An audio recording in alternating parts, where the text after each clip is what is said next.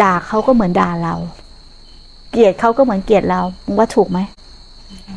เพราะเขามาจากเรา มึงเกลียดตัวเองอยู่เนี่ย มึงโมโหเขามึงก็โมโหตัวเองอยู่เนี่ย มึงทำร้ายตัวเองไหม มึงยังทำร้ายตัวเองอยู่แล้วมึงจะไปช่วยผู้อื่นได้ไหม ไม่ได้ ไม่ได้ แล้วมึงรู้ไหมว่ามึงทำร้ายตัวเองฮะมึงเปิดตากว้างพอหรือยังว่ามึงทำร้ายตัวเอง รู้ไหมว่าทำร้ายตัวเองอยู่ ส่วนใหญ่ไม่รู้ เพราะไม่เคยดูตัวเอง ที่สำคัญคือมันไม่รู้เนี่ยนะคือมันไม่รู้ว่ามันไม่เคยดูตัวเองไงค่ะมันดูแต่ชาวบ้านมึงสังเกตได้เลย รู้เรื่องชาวบ้านหมดนะสังเกตได้เรื่องตัวเองไม่ค่อยรู้หรอก ถามเลยเรื่องบ้านนั้นบ้านนี้รู้หมด เรื่องตัวเองไม่ค่อยรู้ น้อยคนนะที่ไปถามรู้เรื่องคนนั้นเรื่องนี้ไม่รู้หรอก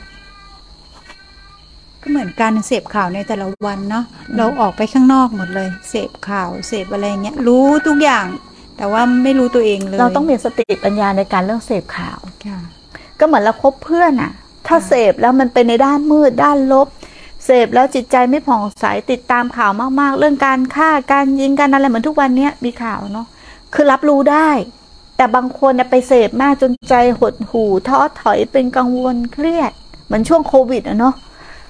คนจะเป็นกังวลอะไรกันเยอะ มีโรคระบาดอะไรก็ตื่นกันไป ตื่นกันไป ตื่นกันไปอย่างเงี้ยเขาเรียกว่าไม่มีสติปัญญาในการเสพเราต้องเลือกเสพมันเลือกมิตรน่ะ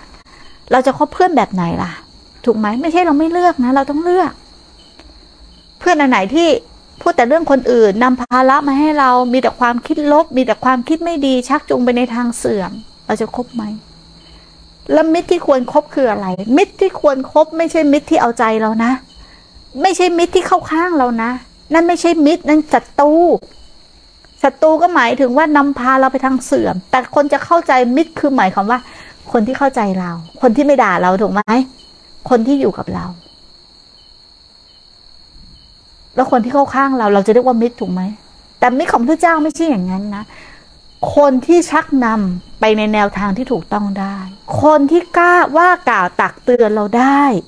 คนที่ชี้ทางว่าอะไรเป็นกุศล อะไรเป็นอกุศล อะไรควรเดิน ไม่ควรเดิน อะไรควรเสพไม่ควรเสพมิตรอย่างนี้เป็นมิตรที่ควรคบมันคนละมิตรกับของเรา แต่พอเราเจอมิตรอย่างนี้ เรากลับมองว่าเป็นศัตรูเพราะเราไม่มีสติปัญญา